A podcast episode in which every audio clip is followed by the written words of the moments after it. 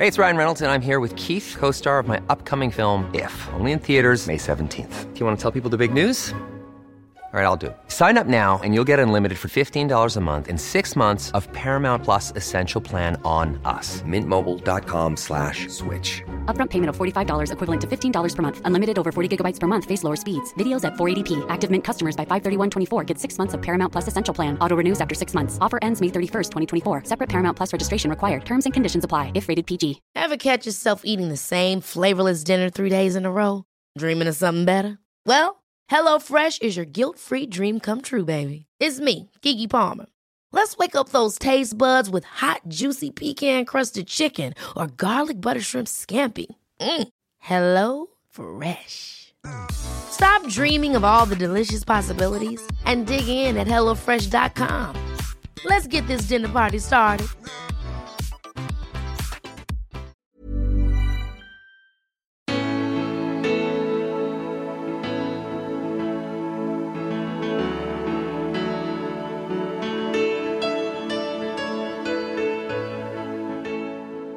Som jag såg militärpolisen skjuta henne och de andra barnen, eh, fyra, fem andra barn, så var det ju, det var ju någonting i en som dog.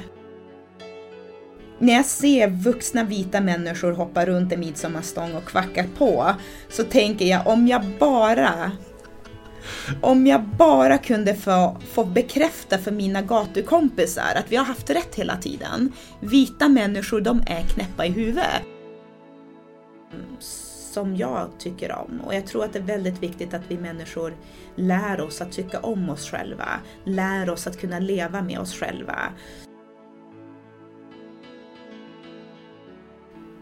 När jag läst sista raden i Kristina Rickardssons bok Sluta aldrig gå så bestämde jag mig för en sak. Den här tjejen måste jag få prata med. De närmaste två timmarna kommer du att få lyssna till en otrolig historia som har berört mig ända in i själen. Kristina börjar sitt liv som bebis i en grotta i Brasilien. Hon passerar Sao Paulos favelas med ofattbar fattigdom och våld som går över vårt förstånd. För att som åttaåring landa en midsommarafton i vinden. Där börjar en ny resa som återigen för henne nära livets avgrund innan hon landar i den person hon är idag. Vi rullar igång alldeles strax. Men precis som förra gången så har tre företag fått en friplats i podden. Alla har det tufft nu i coronatider och vi måste hjälpa varandra att överleva. Det minsta du kan göra är att lyssna på deras budskap och kanske ge dem en hjälpande hand genom att handla eller besöka dem. Det här är mitt lilla bidrag. Så vi börjar direkt med första inslaget. Bär du på en bra historia? Du kanske vill förmedla ett spännande möte? Eller berätta en story om din produkt eller ditt varumärke? Då ska du höra av dig till filmkommunikationsbyrån Lucky Punk. Här hittar du en unik blandning av berättare och strateger som precis som du delar kärleken till en bra historia. Lucky Punk är experter på smarta lösningar inom rörlig kommunikation som ju blir en allt viktigare del i mediamixen. Yes! Ja, jag hör vad du tänker. Men det kommer en tid efter Corona. Och just nu kanske du har lite extra tid över för att fundera över det. Så gå in på luckypunk.se och hör av dig till oss och berätta din historia. Vi bjuder på fika, live eller virtuellt. Det väljer du givetvis själv. Kristina Rickardsson. Varmt, varmt välkommen till podden Spännande möte. Vad spännande, tack Gunnar. Ja, äntligen sitter du här emot mig. Wow! det är nästan så att jag skäms lite Nej, grann. det behöver du inte göra.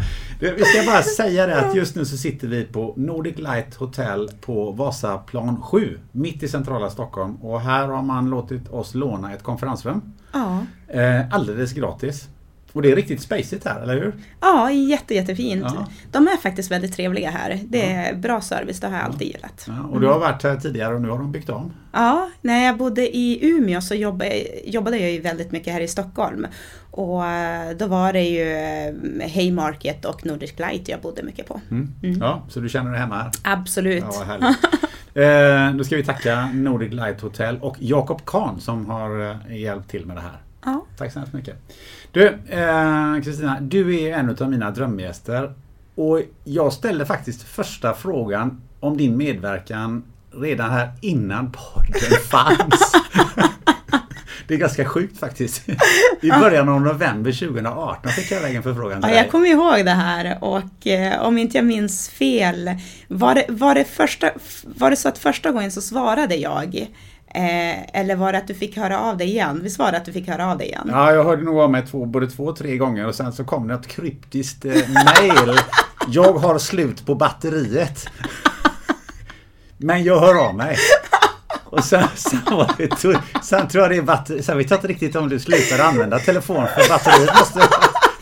Eller hade var det slut i ett och ett halvt år? Åh oh, gud. Nej men alltså, ja. det har varit, jag startade ju eget, eh, vad blir det, 2000, sommaren 2015, släppte min bok hösten 2016. Och efter det så har det ju varit eh, alltså fruktansvärt mycket jobb och det har också framförallt varit fruktansvärt mycket människor som har hört av sig och, och, och, och det. Så att jag tror att um, det var ju ingenting jag gjorde med flit men det, det, blev väldigt mycket. jag förstår det och, och det, är ju, det är ju faktiskt så här att, att din bok är ju eh, en utav orsakerna, eller huvudorsaken från början. Att du faktiskt är en av mina drömgäster. Vad roligt. Eh, ja därför jag måste säga det att, att det är nog en av de absolut bästa böcker jag läst i hela mitt liv. Nej men gud, oj! Vad, ja. nu, nu blir jag så här eh, varm om kinderna och väldigt glad.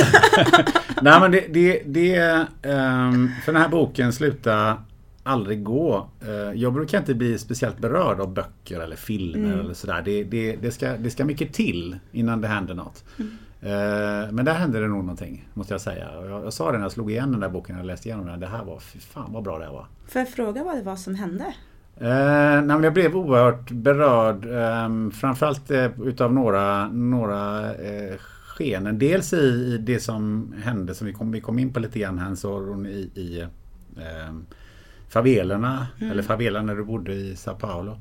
Men, men också den här mm, enorma förändringen som det gjorde sen när du kom till, till Sverige. Så de här två världarna som mm. möttes. Och sen, sen liksom de här tankarna och slutorden som, som du också fick till. Så jag tycker att det, liksom, det blev en sån det, det, är svårt att ta på också i Sverige och säga att men det blev därför så här och så här. Mm. Utan det, det, är bara en nerv i den boken mm. eh, som är svårförklarad. Mm. Men förmodligen är för att den kommer från djupet av dig. Ja, den... Um Eh, först och främst tack, jätte, jättefina ord och den kom ju från hjärtat.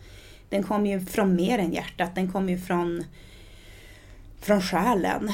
Det var ju som ett, ehm, det var en blandning av ett, ett skrik som har velat komma, komma ut väldigt länge men också ett, ehm, en eh, jag vet inte hur jag ska beskriva det, en, någon form av sorg och kärleksförklaring samtidigt till livet och till det, det jag gick igenom och det jag har upplevt. Och eh, jag menar när jag var när jag var åtta år gammal och kom till Sverige, det var ju då jag blev adopterad från Brasilien, så minns jag hur jag på många plan kunde känna att eh, eh, på några plan, inte många, men på några plan att, att jag hade gått igenom och förstod mer av vissa delar av livet än vad vuxna människor gjorde. Att jag kunde inte söka eh, förståelse och eh, vad ska man säga, förståelse och kanske till och med trygghet eller eh, comfort alltså i, i, de, i, i vuxna för att de förstod inte det jag hade gått igenom. Eh, och det var en väldigt konstig känsla. Och sen minns jag också att när eh, jag var 16 år, jag försökte mig på lite då och då att ha så dagbok under min mina år. Eh, men jag var, jag var inte sådär jättebra på det, men jag var bra på att skriva. Och, och jag minns när jag var 16 år att jag skrev det efter jag hade förlorat min adoptivmamma då till, till cancer. Så eh, att skriva det där att det kändes som att jag var en 60-70-åring i en 16-årings kropp. Eh, så på det sättet så, så tror jag nu att jag i många fall har känt mig, och det här kanske låter dumt att säga, men att jag har känt att på grund av att man har fått så mycket erfarenhet av livet så har man var, haft en annan förståelse för saker och ting än vad många andra människor här i, i västvärlden och i Sverige har. Och det kan vara både positivt men också väldigt frustrerande. Nej men för det känns ju som att eh, det här är liksom inte bara en biografi. Mm. Alltså, det finns ju många kan, som kan skriva biografier och skriver om sitt liv mm. som har varit på ett eller annat sätt kan vara jätteintressant. Mm. Men här kommer det någonstans, någon annanstans ifrån. Mm. För det, jag tror att det också handlar om det, om dina upplevelser som, mm. som blir väldigt starka och du har kunnat uttrycka dem på ett väldigt, mm. väldigt, väldigt bra sätt tycker jag. Det är inte alla som kan det. Ja, tack. Nej, men jag tror att jag försökte använda min historia för att berätta alla de andras historier. Eh, den, den mäns, alltså människans historia på något sätt. På något sätt sådär. För det som, det som jag försökte göra med boken det var ju att eh, i och med att jag är svensk, har bott i Sverige i, ja men vad är det, 30 år. Eh, nej nu ska jag inte över det, 29, 28, 29 år. och har bott i Brasilien i åtta år eh, och har haft två olika kulturer, två olika världar inom allt egentligen, två olika familjer. Eh, så försökte jag ju också skriva en bok som skulle nå ut till, till båda sidorna, till alla människor. Eh, och jag tror någonstans ändå att jag på sätt och vis lyckades med det därför att jag har, jag menar jag har eh, svenskar som hör av sig till mig och tycker att de känner igen sig i boken trots att jag berättar om mitt liv i en grotta och på gatan och sen vinden och, och Norrland. Eh, men att de känner igen känslan. Och samtidigt så kan jag ha allt ifrån adopterade till, eh, till människor som kommer från krig till någon man i Indien i en liten by som har skrivit till mig att jag har läst din bok och eh, eh, jag lever fattigt och eh, du har gett mig hopp till att kämpa. Jag känner igen mig så mycket i din historia.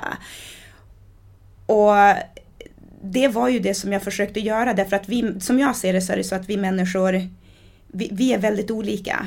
Eh, men vi har väldigt mycket som är lika i våra olikheter. Och en av de sakerna är att vi alla känner.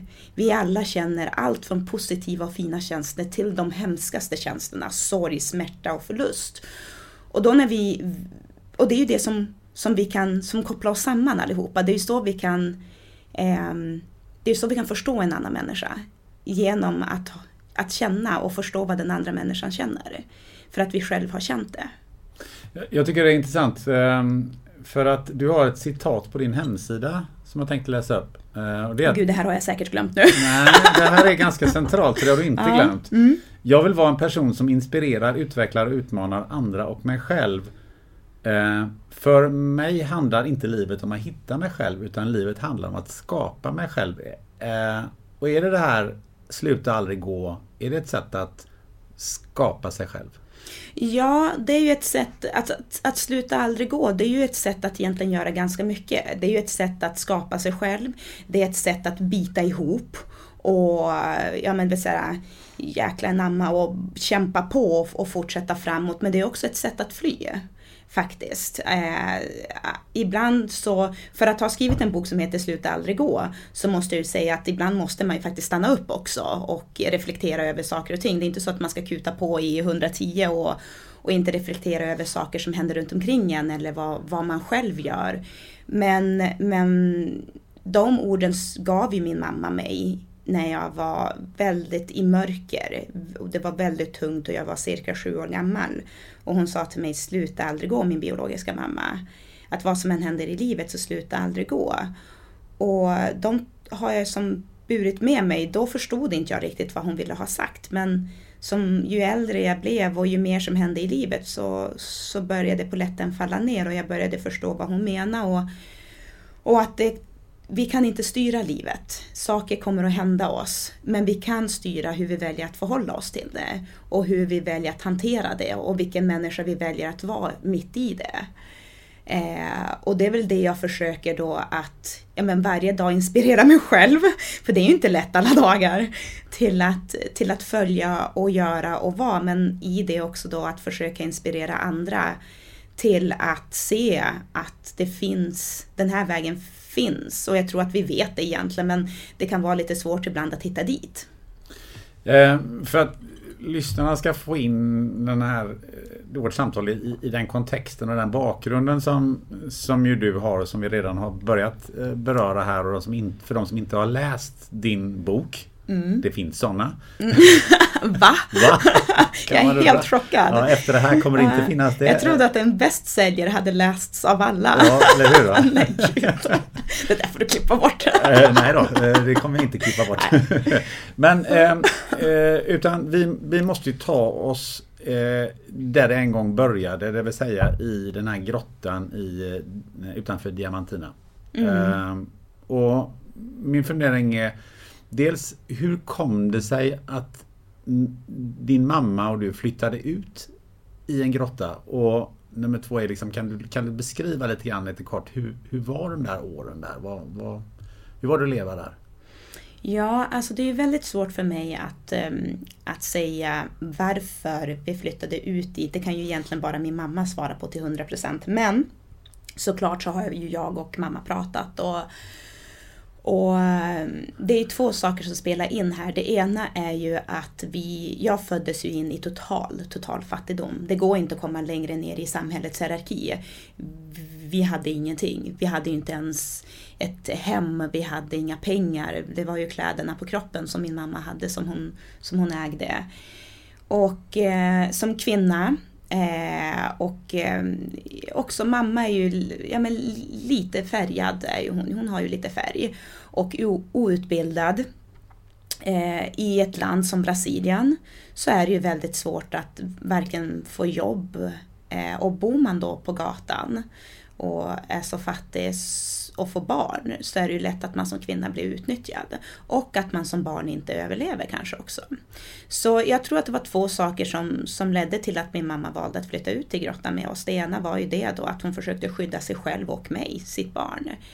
Eh, och jag minns att min mamma var väldigt beskyddande mot mig. Eh, men också att jag föddes till en kvinna och en mamma som hade eh, som var schizofren.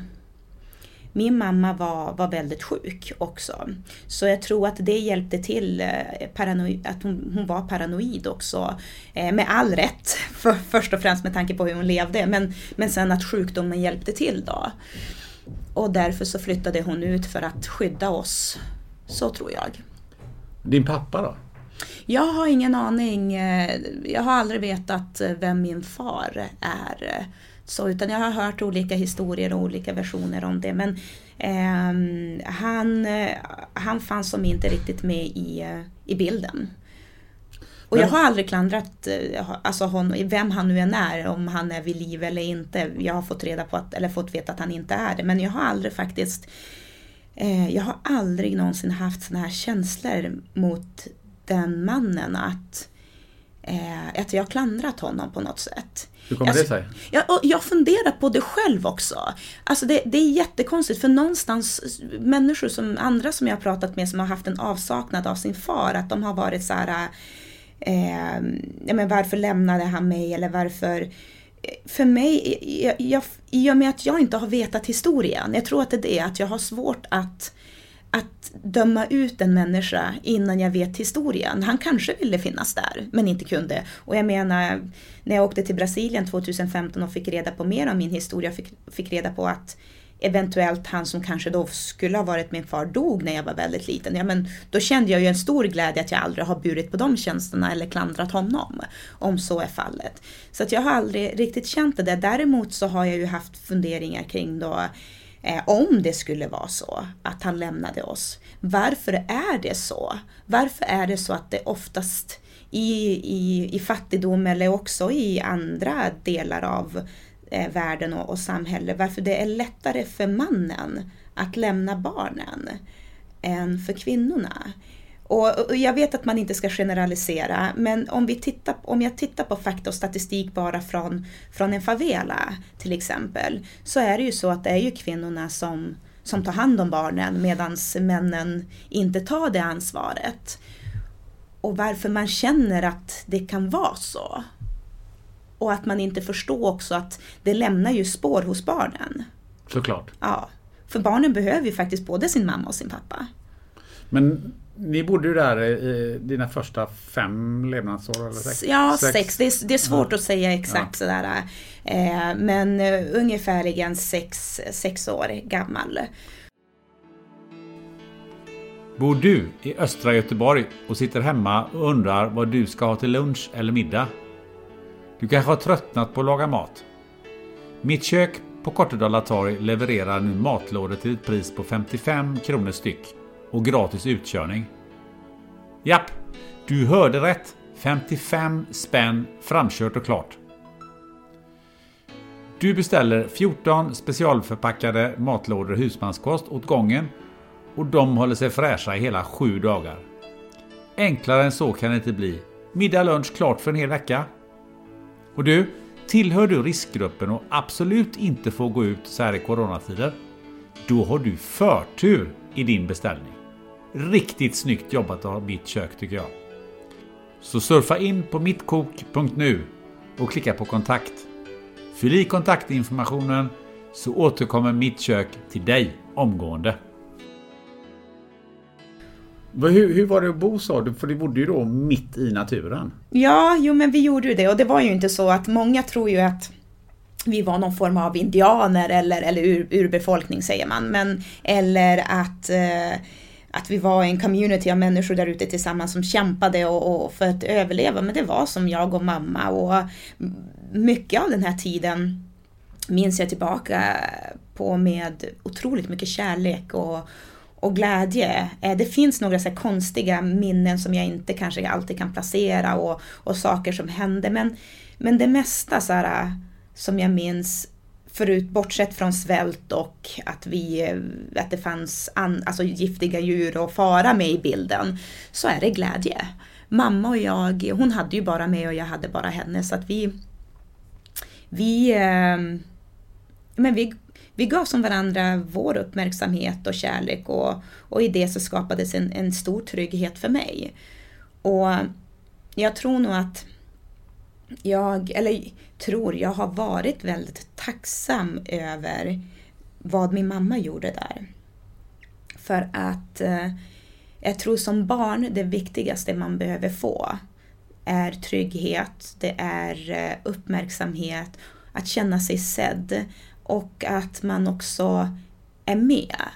Att man får vara med i samtalen, att man får vara med med sina tankar och funderingar, även fast det är ett barns tankar och funderingar. Och min mamma var väldigt bra på det. Och, och kanske att hon var det på grund av att det var bara vi där ute. Hon behövde också någon form av utbyte då. Men, men hon gav mig det och det kommer att göra all skillnad senare för mig i livet. Det är ändå den grunden som byggdes där som kommer att göra att jag kan sitta här idag och absolut vara medveten om att jag har mörka sidor och ljusa sidor men att jag har haft kraften att att mata den ljusa sidan mer. Eh, det, det, skapade hon där och då och det var ju, ja men diamantina är ju jättevackert. Så, och för mig så var det inget konstigt. Jag, folk frågade här jämt, hur var det att växa upp i en grotta? Men, men om man inte känner till någonting annat så är det det man känner till och det, det är det som blir det normala. Så för mig var det inget konstigt. Så du fick ju, man kan säga att du fick ju mer uppmärksamhet och mer trygghet på det sättet än vad kanske många barn får idag? Absolut, och herregud ja. Alltså jag, jag, jag, jag måste säga att jag tål ju inte Eh, jag tål ju inte att se föräldrar som står du vet, i, mat, i matbutikerna med telefonerna och styrvagnen halvt in i någon hylla och ungen står där mamma, mamma eller pappa, pappa, pappa, kolla eller pappa eh, och ställer frågor och de håller på med telefonen och mm, ja, det finns som ingen sån här, jag förstår att man gör det någon gång då och då, jag, jag, jag menar det men det, det, sker för mycket. Vi, vi ger inte den uppmärksamhet till våra barn som, som vi behöver ge och den, den kärlek i den form som jag i alla fall tycker det är viktigt att vi ger kärlek. Utan det är mer att vi, vi curlar dem och vi, och vi ger dem ehm, saker och eh, vi uppmuntrar dem till att eh, till att såklart vara sig själva och upptäcka världen och det. Men, men vi ger inte den här grundkärleken och trygghet tror jag på, på det sättet som jag i alla fall önskar att vi gjorde. Eh, sen om, om det jag önskar, det som är rätt eller inte, det är ju en helt annan sak.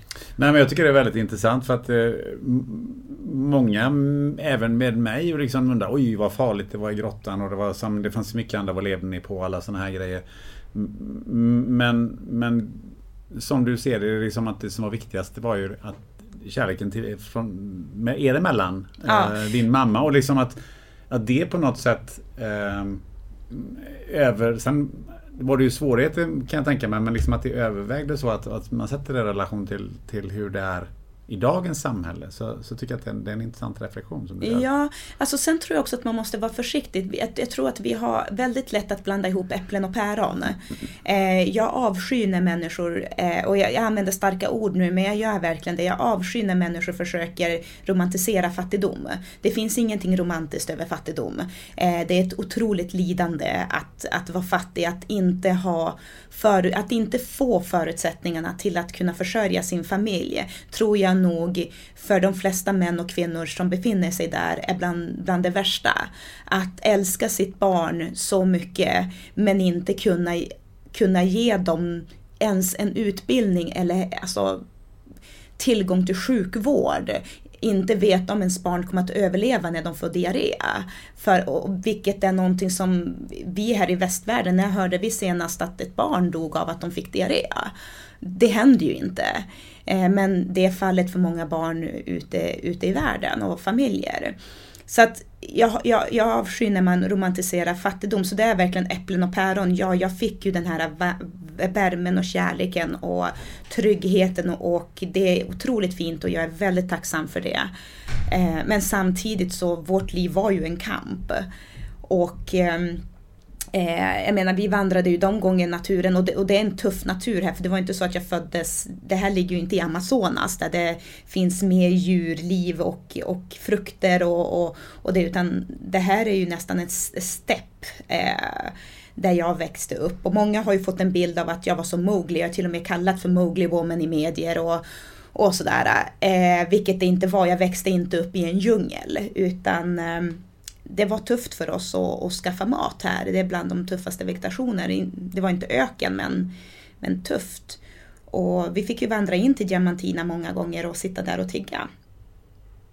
Och för att försöka överleva helt enkelt. Men jag, vad, reflektionen som jag gör i det här sammanhanget är ju att vad vi, vad vi, an, vad vi också gärna gör det är att vi generaliserar och mm. säger så här att, att ja, men, för att det inte finns någon eh, att det inte finns någon sjukvård, att man är fattig och så vidare. Då, då har man heller ingen kärlek. Alltså allting är liksom eh, är, är väldigt, väldigt dåligt. Och det, det jag tycker mm. var intressant var att det finns det finns det finns kärlek och det finns skit i samma, ja. på samma ställe så att säga. Ja, men alltså Eh, och det kanske, är så, det kanske är självklart för mig som då har levt båda, båda liven. Men, men jag tycker att det borde vara självklart för alla människor att alla människor är ju människor. Alla familjer är ju familjer och att det finns det tuffa och det mindre tuffa och det positiva och mindre positiva. Och det är ju självklart att en, en fattig familj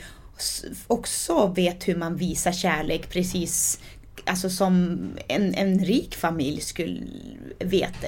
Det är som ingen, vi är människor så våra känslor är ju någonstans eh, inte densamma för vi upplever olika saker men, men vi känner ju saker, vi känner liknande saker. Eh, så för mig är det väldigt konstigt att man, att man skulle tänka att i fattigdom så skulle det inte finnas kärlek. I fattigdom så finns det otroligt mycket kärlek. Eh, och jag ehm, jag skulle, det, det, finns ju olika typer av kärlek på olika platser med, och, och, mer och mindre av dem. Och med risk att låta som att jag själv nu romantiserar fattigdom men nog kan jag tycka att jag känner av mer av den här öppna och, och hjärtliga kärleken bland fattiga människor än vad jag känner av den bland oss här i Sverige. Absolut. Du, eh, sen så flyttade ni, eller vandrade rättare sagt, mm. hela vägen till Sao Paulo. Ja. Alltså jag har mätt upp det här på kartan, mm. eller kollat. Det är ju 85 mil. Mm. Vi vandrade, liftade lite grann, men mest vandrade. Men det är ju Göteborg, Umeå.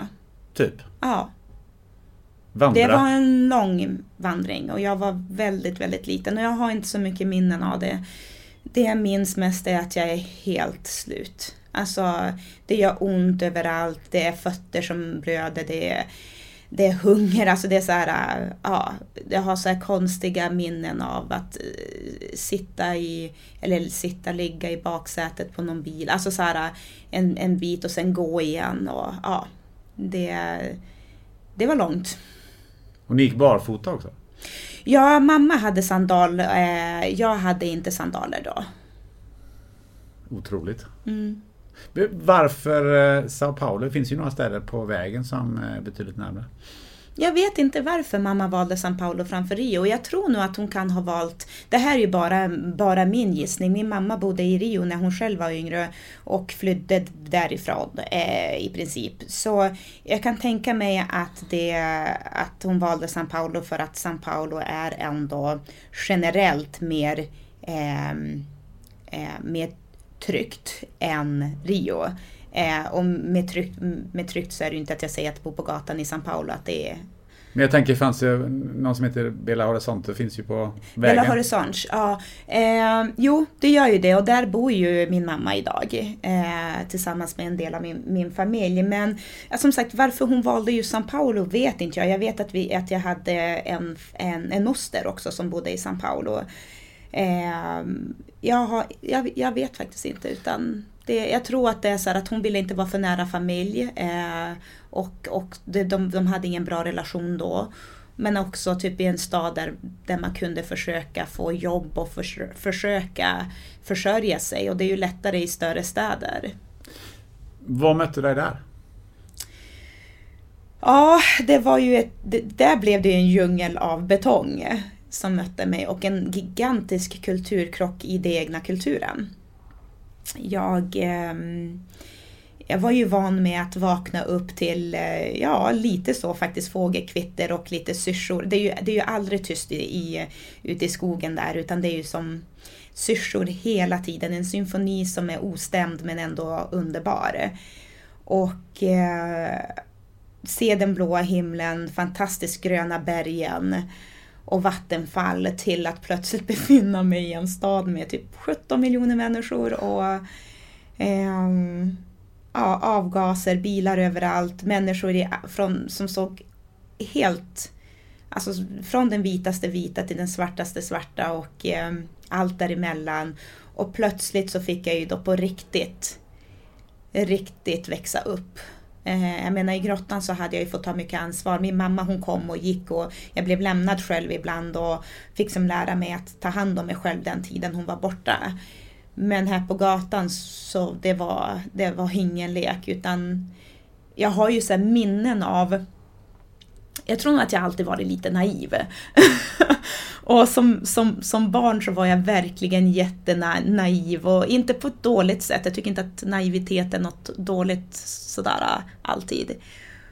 Och det var att jag, jag ville ju alla djuren, jag ville ju alla väl. Jag kan inte komma ihåg att jag var arg eller att jag var sådär att att jag tänkte dåliga tankar om, om människor och jag vet att någon gång när vi satt på gatan att, att jag reagerade på att andra människor var dumma. Absolut, men, men det var fortfarande så att jag hade en sån här riktigt naiv tro om att världen kunde vara en underbar plats och att vi alla var fantastiska, du vet, och sådär. Som barn kan ha. Och sen hamnade jag på gatan och pang! Så fick jag som inse att om jag skulle överleva, om jag bokstavligen skulle överleva så var jag tvungen att, att verkligen sådär anpassa mig till de regler som gällde där och att vara snäll och naiv och godtrogen och lita på människor. Det var inte så jag skulle överleva. Och, eh, det har gjort så här, som vuxen när jag ser tillbaka så kan det göra mig lite, lite ledsen för att jag vet att jag aldrig kan få tillbaka det där. Eh, jag vet att jag aldrig kan det går som inte att, har man sett en bild så har man redan sett den. Det går inte att säga till sig själv att se den inte igen, utan du har som redan sett den. och så kan jag känna att jag saknar den där äh, naiviteten och eh, den finns säkert kvar lite grann av den men, men äh, den här äh, hundraprocentiga tron till mänskligheten och, och allting, den, det försvann ju mycket av det. Och sen har det varit någonting som man har fått bygga upp igen. Och det kan göra mig lite ledsen. Jag tänker mig att droppen eh, där det sista försvann kan tänka mig är den här händelsen med din kompis Camille. Ja, jag tror att jag hade nog två droppar eh, där. Den ena händelsen är ju den med Camille. Att, eh, att bo på jag, jag hade ju aldrig haft en vän eh, innan Camille och hon blev ju min bästa, bästa kompis. Och det var ju helt fantastiskt och magiskt att vid 6-7 års ålder upptäcka att det fanns en person där ute som var helt olik mig. Eh, men att vi kom så bra överens och vi hade så roligt och att det var det här vänskap betydde. Eh, att ha en vän, det var det här alltså så mycket roligt och glädje och konstiga saker som hände som jag inte hade upplevt tidigare men som jag nu när jag tittar tillbaka, det var ju ingenting som var konstigt så utan det var en vanlig vänskap. Sådär. Men, men för mig blev det ju något extra speciellt, den här, den här lilla tjejen. Och, och ehm, den natten som, ehm, som, jag, eh, som jag såg militärpolisen skjuta henne och de andra barnen, eh, fyra, fem andra barn, så var det ju, det var ju någonting i en som dog. Att, att, för jag menar varje dag, livet på gatan som gatubarn är ju så att du varje dag utsätts för både psykiskt och fysiskt eh, våld. Eh, konstant. Eh, och sen så finns det flera ljusglimtar där vi barn leker otroligt mycket också, för vi är ju trots allt barn. Så mellan jobben som vi gör i, i våra gäng, som är allt ifrån att tigga, putsa skor, springa mellan bilar och sälja saker eller bara springa mellan det och, och tigga till att stjäla för att överleva och rota i soptunnor och så, så, så, så leker vi och, och, försöker att hitta glädjestunderna i, i livet också. Eh, men där, där var det som jag tror inte att det går att förklara vad som händer i en när man ser vuxna människor för man förstår det här som barn. Man, man förstår att man är barn och man förstår att vuxna är vuxna.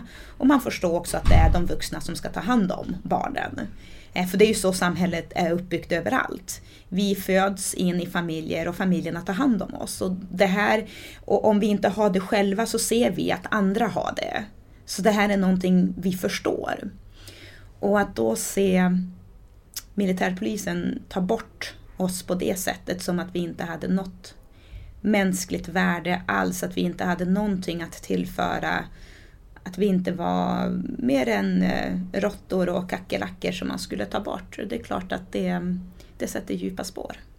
Det Vad var den andra händelsen? För du sa att det var två händelser. Ja, den här händelsen den förändrade ju mig på det sättet att även om, om, om det hade varit så att jag redan kände och lutade mig mycket åt, åt det hållet, att man kände plötsligt att världen kanske inte är så, eller världen är inte så, så människor är inte så goda och snälla och, och, och bra som man önskade att de skulle vara.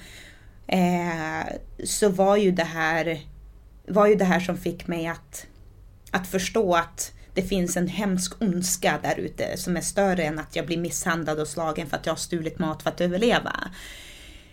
Men den andra händelsen, den förändrade, så det här förändrade ju min syn utåt på alla andra och samhället. Men så var det ju då en annan händelse som kom att förändra synen på mig själv. Och som barn så är det inte så att man kan sätta ord på allting som jag kan göra nu som vuxen.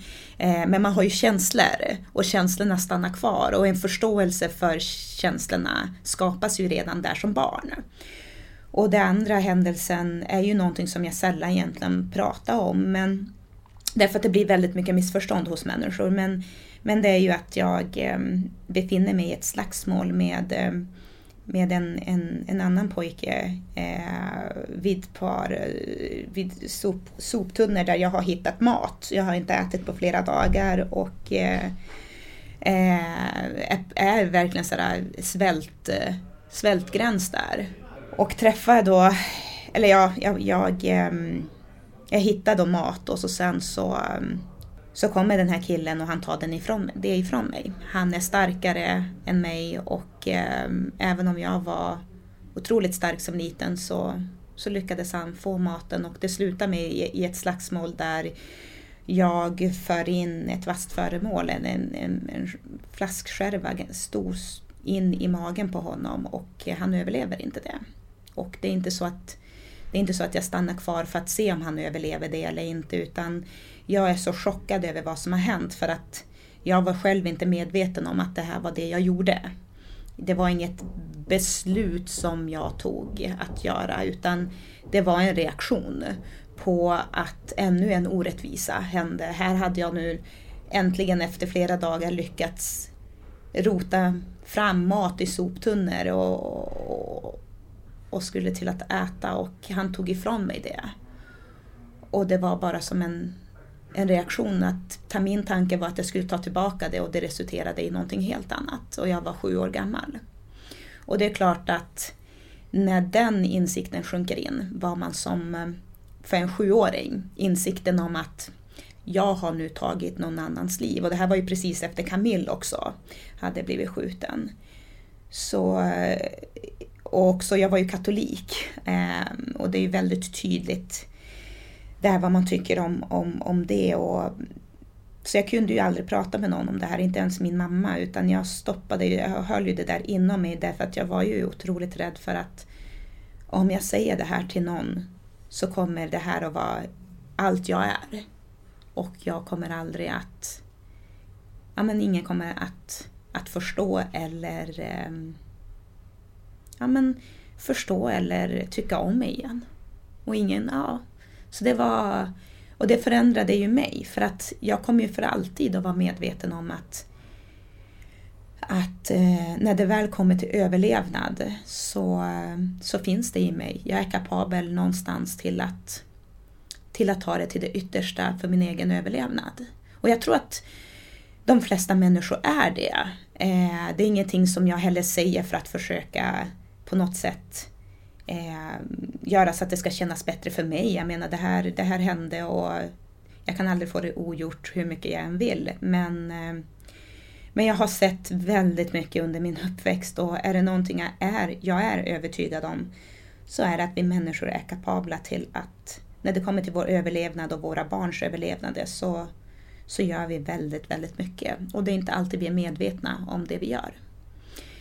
Så som vuxen nu så, är det inte, så har jag ju förlåtit den här lilla flickan för, för vad som hände och, ehm, eh, och egentligen så, så vet jag inte om det fanns Förstå mig rätt när jag säger vet jag inte om det fanns något att förlåta så, så självklart handlingen i sig är ju inte men eh, det är som barn ska inte växa upp på det sättet överhuvudtaget. Vi ska inte utsättas för att hamna i den situationen där vi ska måste slåss för våra liv och vår överlevnad. Utan eh, där ska samhället ta ett ansvar. Så, så att, eh, ja, som sagt, jag brukar inte prata så mycket om, om det, men det förändrade ju mig som människa. Men jag tror också att det förändrade mig till det positiva väldigt mycket också. Hur har, har det här tagits emot när du har berättat det? Åh oh, herregud. ja, det är eh, både och. Eh, många människor har ju eh, har tagit emot det på det sättet att de har kunnat på något sätt, även om de inte kan förstå, så har de ändå kunnat, eller sätta sig in i, men de har kunnat tänk, förstå lite grann att, att det här är ju, man, som sjuåring så förstår man inte vad som, vad som faktiskt händer och man lever i en, i en helt annan typ av värld och att situationen i sig är ju helt absurd. Så att de flesta har varit väldigt fina och förstående och, ehm, eh, och visat med kärlek i det. Eh, och jag tror att det är det man som människa, att vi borde göra mer det. Men sen såklart så finns det då, när boken kom ut i USA eh, på Amazon där den blev en bästsäljare och, och så, så Ja, vi kan väl bara säga att, eller jag kan väl bara säga att jag är inte så särskilt förtjust i extrema kristna människor. Eh, jag tror aldrig jag har träffat en mer okristna människor än dem. Eh, det, det är inte att leka med. Extremt kristna, nu pratar jag inte om krist, kristna människor utan de, de som är extrema eh, i, sin, i sin tro där så har man ju, man har ju verkligen skrivit till mig hur, eh, ja, men hur jag kommer att hamna i allt från helvete och det har ju varit det milda till att Ja, nej men alltså jag, jag, tänker inte ens ta de här orden i min mun. Men, eh, men det har varit eh, väldigt mycket och det är ju klart att eh, många av de här breven har ju också varit otroligt nyttiga för mig att läsa för att man förstår ju då hur det blir en större förståelse för en hur naiva de här människorna är och i vilken liten bubbla de egentligen lever i. Där där man in, och, och hur alltså emotionellt handikappad man är, där man inte har förmågan att sätta sig in i en situation och förstå vad som händer i den situationen. Och det har jag ju nu fått erfara att det är ju väldigt många människor i vår värld som, som inte är kapabla till att göra det. Man är också väldigt snabb med att döma. Absolut, och det är vi, det är vi människor överlag. Eh, det här är, det är inte bara extrema Eh, extremister som är det, utan det är vi människor överlag, eh, inklusive mig själv. Och jag, det är ju någonting som i och med att jag jobbar mycket med, mm, med inkludering och fördomar och det så är det ju mycket som jag också själv jobbar på. Att så fort de här tankarna kommer upp i skallen där jag sätter en människa i ett fack eller där jag tänker någonting på grund av människans nationalitet eller hudfärg eller eh, kön eller någonting så tar jag tillbaka den tanken snabbt och bryter ner den och bara Kristina, varför tänker du så här eller varför gör du det? Kan du försöka sätta dig in i den här personens situation? Varför skulle man göra på det här sättet eller säga så här eller? Eh, så att det är ju någonting som är normalt, men att eh, vara så alltså, fruktansvärt elak som många av de här människorna är, är för mig en gåta. Och också så här att ta för givet saker. Jag fick ju, det var en svensk man som skrev till mig eh, i Australien så Eh, nu ska vi se hur det är. Nej men det var först New York Post som eh, jag hamnade på första sidan och så sen så var det mittupplagan där de hade skrivit, Jane Ridley hade skrivit ett, en, faktiskt en, en väldigt fin artikel. T eh, rubriken däremot var ju fruktansvärd. De sökte klicks och använde ju då den här pojkens död som det. Eh, vilket var ju fruktansvärt för mig. Eh, och jag försökte ju styra det här så gott jag bara kan, men man kan inte styra medier ju. Och eh, jag fick läsa artikeln, godkände artikeln och så sa jag vad blir det för rubrik på det här? Och då sa hon, det bestämmer inte jag. Och så kom en sån mardrömsrubrik och det här kan man ju googla bara och, och läsa. Och sen så, det här spred ju sig som en löpeld över hela världen. Och det var ju allt från The Mirror, alltså England, Tyskland, Turkiet, Australien, eh, Brasilien, så det var ju överallt. Så skrev man om den här Mowgli Woman. Eh, vad var det de skrev nu? Jag brukar kunna den här rubriken utan till. Real life Mowgli Woman eh, lived in a cave, even killed to survive, even killed a boy to survive. Och det var efter det som jag bestämde mig för att inga, jag gör ingen mer media. Alltså det här var 2018. Så att jag tog ju tillbaka, det är ju egentligen nu som jag har börjat göra media igen för att det vart ju fruktansvärt när det här spreds. Eh, för många var ju kärleksfulla men som sagt många kom ju med hat eh, mot mig. Och då var det en man här i Sverige bland annat eh, som skrev till mig eh, det var en tidning i Australien som hörde av sig och så ville de göra då en intervju med mig och då erbjöd de mig eh, 600 australiensiska dollar. Och det har aldrig hänt innan att jag har blivit erbjuden pengar för att berätta min historia. Och jag sa det till dem att nej men Eh, nej men alltså, vet du vad? Eh, först sa jag nej till pengarna.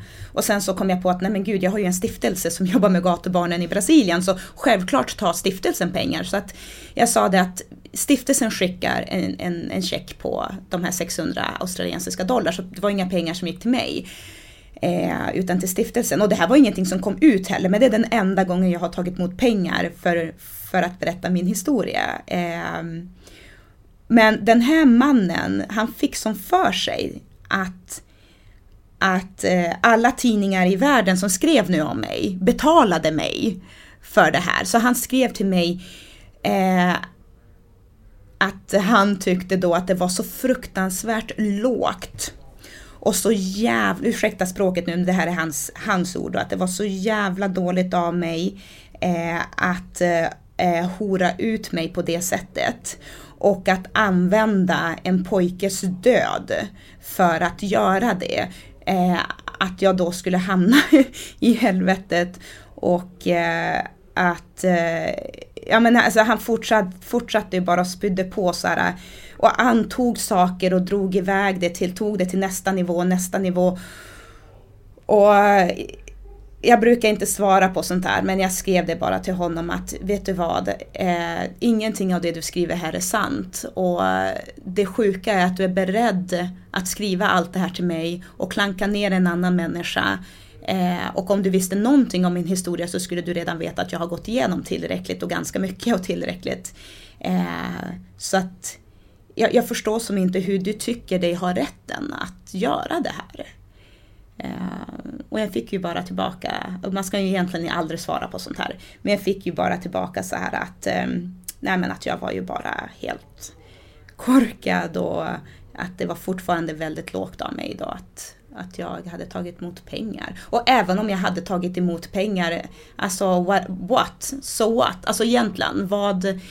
Eh, men ja, människor är väldigt intressanta. Du, om vi tar oss tillbaka eh, efter den här utvikningen som jag tycker var superintressant. Ehm, men om vi tar oss tillbaka eh, till Brasilien för sen hamnade du ju på, på barnhem. Mm.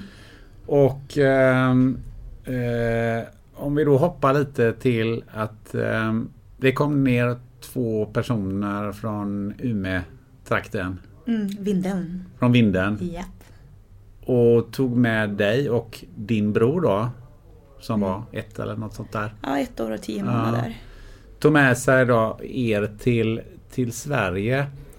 Eh, då måste jag fråga lite grann. Hur kommer det sig att just de två föräldrarna som du sen fick i vinden då. Hur kommer det sig att de just hamnade på det här barnhemmet och just plockade med er två till en helt annan värld? Ja.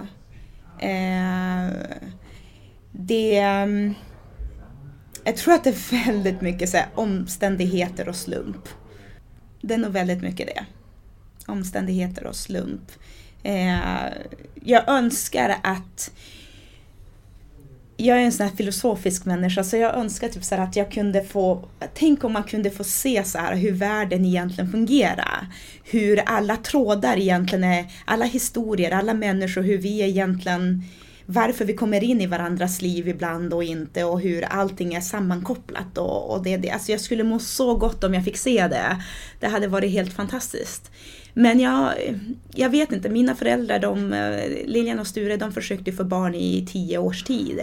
Och eh, kunde ju inte det då. Och eh, tankarna för dem började väl bli att adoptera då.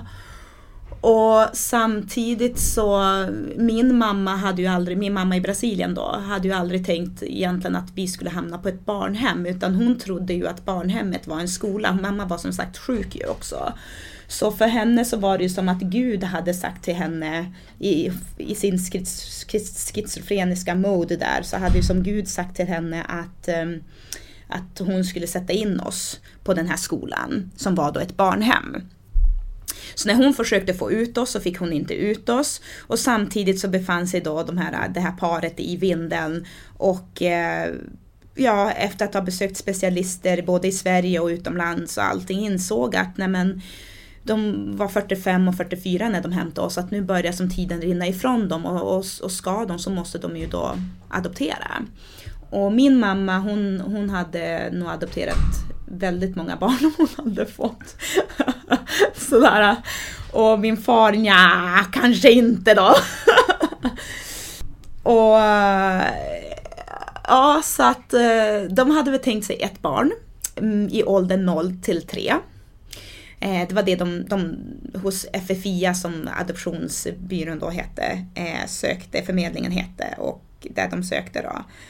Och sen så fick de plötsligt en dag höra då att eh, ja, men det finns eh, två barn, ett syskonpar, en flicka på åtta år och en pojke på ett år och tio månader som ni kan, som, som kan bli eran.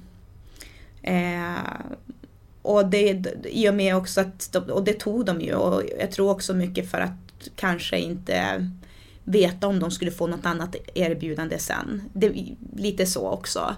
Eh, men det var ju, jag var ju aldrig tänkt egentligen. Det var ju ett barn mellan ett och tre år och oftast är det ju så att de äldre barnen blir ju aldrig adopterade. Vi, det finns ju som ingen framtid för oss egentligen. Så det var lite så här bananskal som, som jag halkade in på då.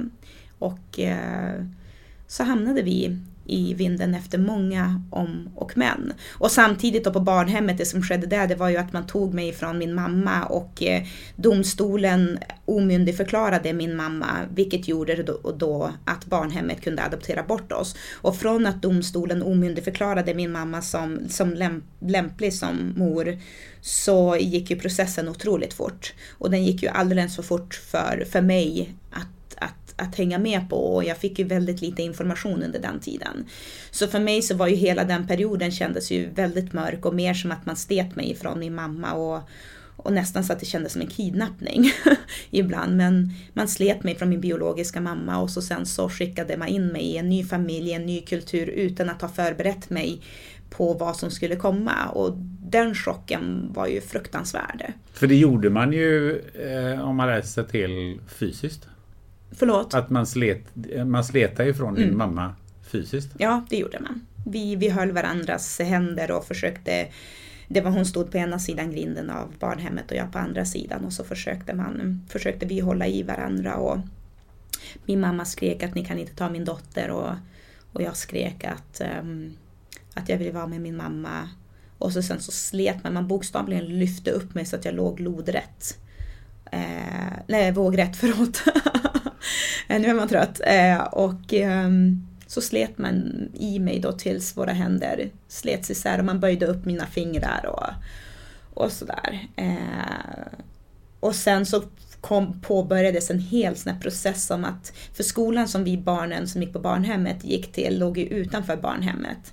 Så det på, då, då påbörjade en sån här hel process med att man, barnen skulle ringa in mig, fick så order om att ringa in mig för att min mamma försökte komma åt mig. Och jag skulle gå i mitten av den här ringen och så var det så lager på lager av ringar med barn. Och en frenetisk och eh, ledsen mamma som skrek och försökte nå fram till mig och jag försökte också nå fram till dem, eller till henne. Och barnen eh, ja, de höll ju händerna hårt och försökte och det blev ju att de sparkade ju mot min mamma och typ sådana där saker för att för att försöka hålla henne borta. Jag menar, man, det, om, man, om man kan bara försöka se den bilden framför sig. Alltså, det är ju inte så en adoption ska gå till direkt. Det, det är det ju inte. Eh, sen är det ju inte så att jag i dagsläget ångrar att jag blev adopterad utan jag ångrar ju att man gjorde det på det sättet man valde att göra det på. En fundering jag har är ju um, hur, hur har dina föräldrar alltså, här då tänkt, hur, hur har det präglat dem? Eh, har, har de så att säga yttrat någonting och, och, och, haft funderingar kring just den här? Nej, alltså mina föräldrar visste ju inte det här det är ju ingenting som de på, på äh, barnhemmet säger till föräldrarna. Du, by the way, så har vi slitit den här dottern från sin mamma och vi har ringat in henne och, eh, för att hennes mamma inte ska komma åt henne. Och så.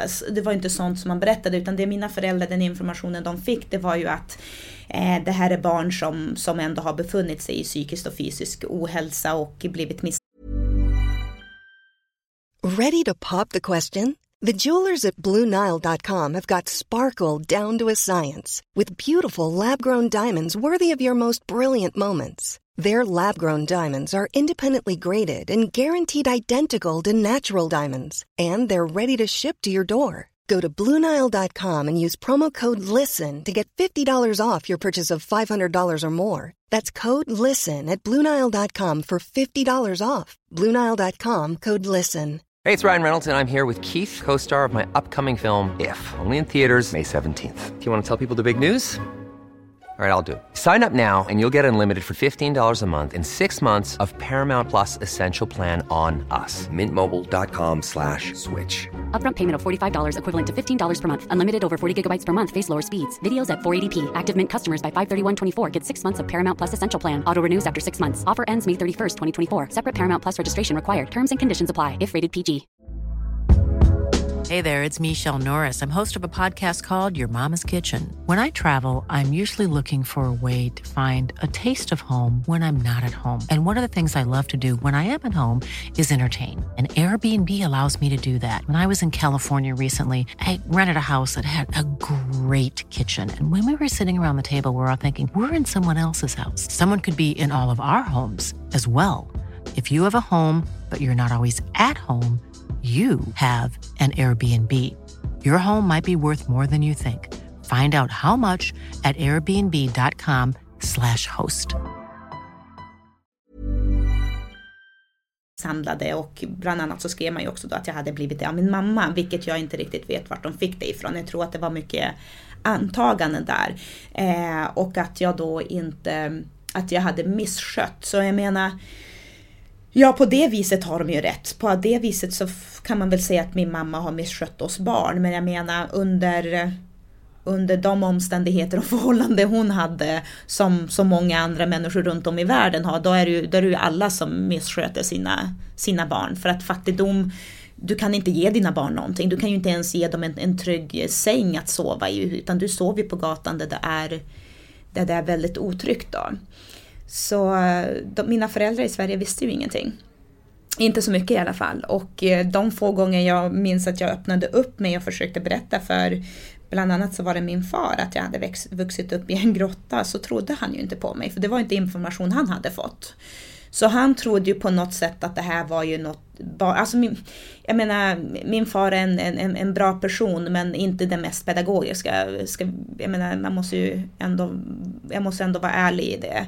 Eh, och det är inte att prata dåligt om honom så utan han, det var som inte, så han tog det ju som att det var ett barns fantasi och att eh, jag hittade på saker.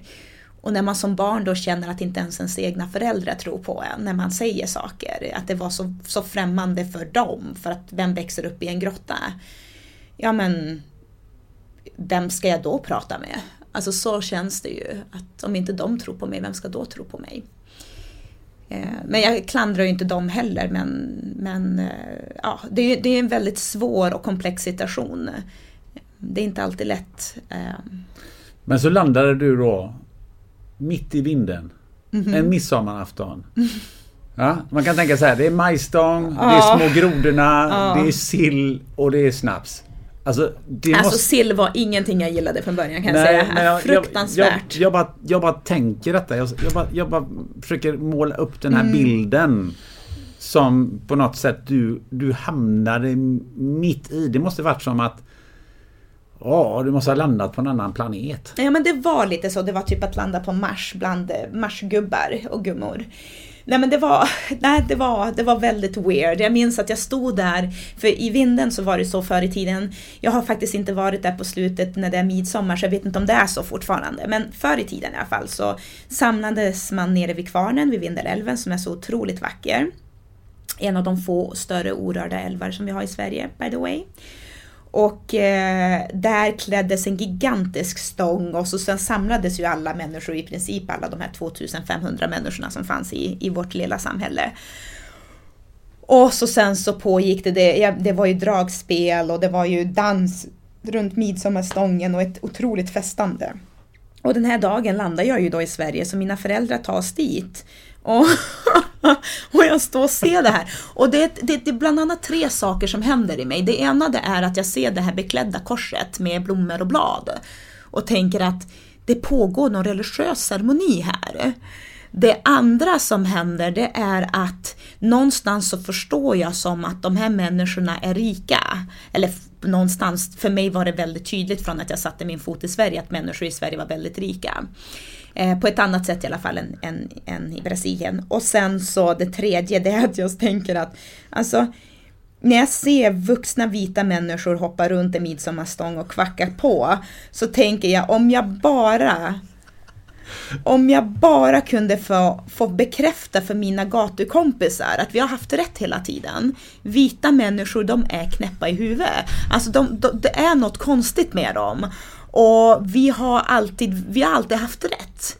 Eh, senare i livet så kommer jag ju också att komma till insikten och ganska snabbt ändå. Det, det här är ju en insikt som många andra som fortfarande som inte har kommit till insikt med. Men det är att om man står på ena sidan och pekar finger och säger att de där människorna beter sig konstigt och vad är det som händer här? Och, och tycker att allt är weird så kan jag garantera att människorna på andra sidan står och pekar finger och också tycker att den andra sidan är konstig och weird. Och det här var väl kanske egentligen så början, för mig, kultur, hela kulturkrocken blev ju också början till en större förståelse för att gud vad vi människor är så olika och kulturerna kan vara så olika. Eh, och att vi beter oss väldigt lika i dem. Eh, fast vi har helt olika kulturer. Eh, att förstå den andra sidan helt enkelt. Och jag kunde ju inte ha fått en, en, en, större, jag vet inte om du har sett den här kartan över kulturer, hur länderna är klumpade ihop. Jag menar de enda länderna, alla länder är ju som vilka kulturer som är lämpade och passar ihop och är liknande. Och då är ju typ hela världen är ju som typ en klump. Förutom typ Sverige, alltså Sverige, Kanada och typ eh, alltså Norge, alltså några av de skandinaviska länderna och det, de är som jättefar apart, vilket visar på då att eh, de största kulturkrockarna finner du mellan då till exempel länder som Brasilien och Sverige eller eh, ja, men så, så kan man se då hur stor blir kulturkrocken. Och så för mig så var det ju den största kulturkrocken, vilket betyder också att man har ju fått uppleva det extrema på båda, Och, båda hållen. Och då, det, det blir som lättare att förstå hur, hur fel det kan bli när människor möts från olika kulturer. Och där blir det ju ännu mer eh, en krock för att inte nog med att du kom från en, en brasiliansk kultur och, och kommer till då Sverige som du säger då, som är väldigt skilda. Men du kommer ju också från en, en totalt annan värld. Ja. Inte bara liksom att en brasiliansk kultur, hur man Nej. nu ska definiera den. Men, men och det är lite grann som du har varit inne på. Du blir inte heller trodd för din, den historia och det du har varit med om. Mm. Vad, vad, vad och så är ju fortfarande.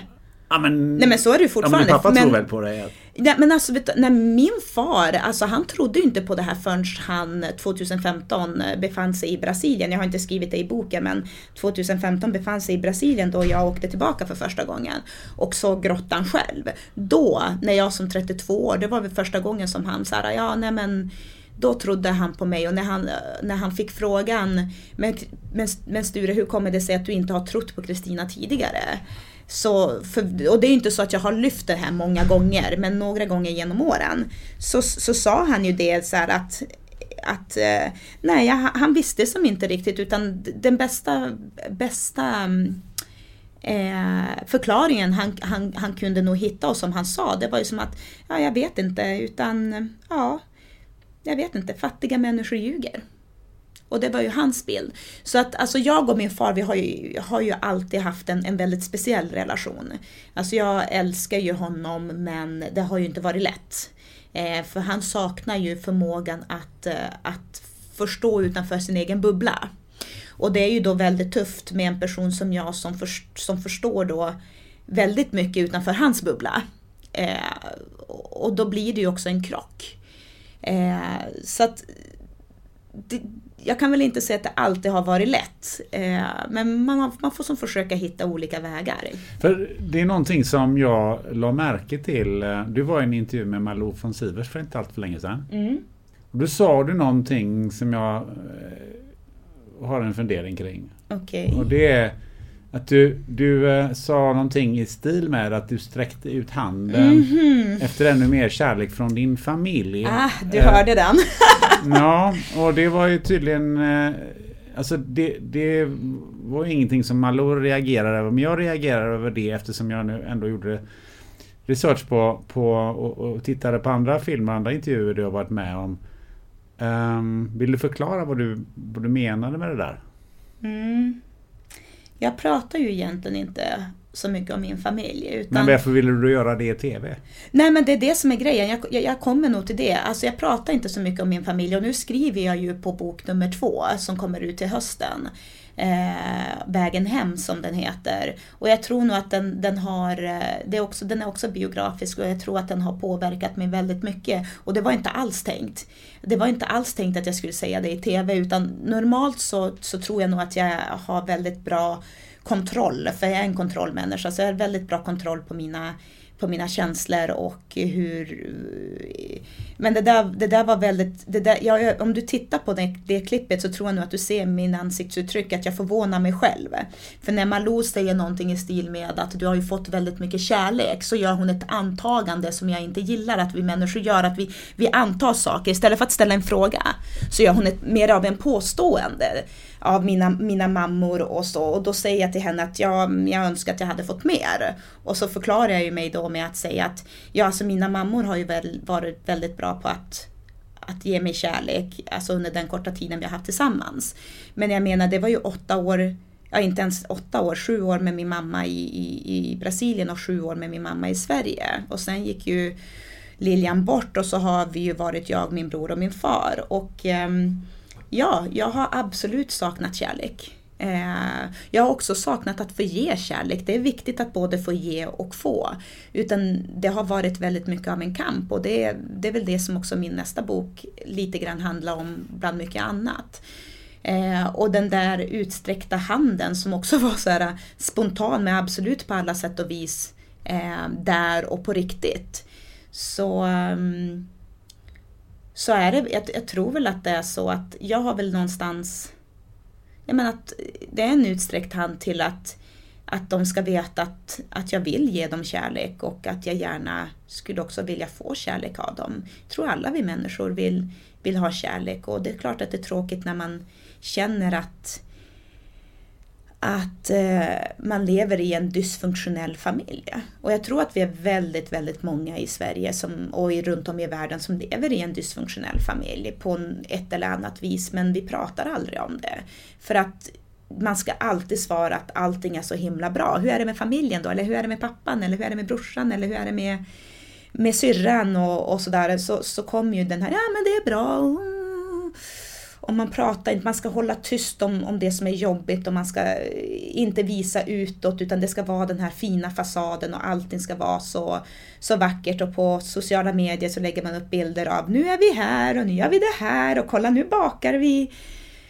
Och för mig så, det är inte riktigt, det är inte det som är verkligheten. För mig har det alltid varit viktigt att prata om det som är riktigt. Det som är viktigt och eh, det som gör att vi människor mår bra. Och vi mår inte bra av att låtsas att saker är på ett visst sätt när det är på ett annat sätt. Så eh, jag tror väl det där var, i och med att jag inte pratar som sagt om min familj för att jag är ju den som har valt att gå ut med min historia och inte dem. Så blev jag själv lite förvånad och överrumplad över att jag hos Malou droppade den. ja, den, eh, den jag ju Men det var ju snyggt av dig att du såg den. Ja, för det här, din uppväxt och det du har berättat nu och, och eh, att du släts från din, din biologiska mamma och, din, eh, och Lilian då har gått bort i, i, i cancer och eh, eh din kompis Camille eh, blev, slets, skjuten. blev skjuten. Mm. Hur, um, hur svårt är det att att skapa nära relationer med andra när man har varit med om något sånt för jag kan, nu gör jag ett antagande. Eh, men på något sätt så, så måste det också vara så att man, man blir rädd kanske att det slits ifrån en. För man har så, så vän, nära människor har slitits ifrån en under, en, under, en, under ens liv. Har man, mm. har man svårt att knyta an eller har, har, hur, hur funkar det?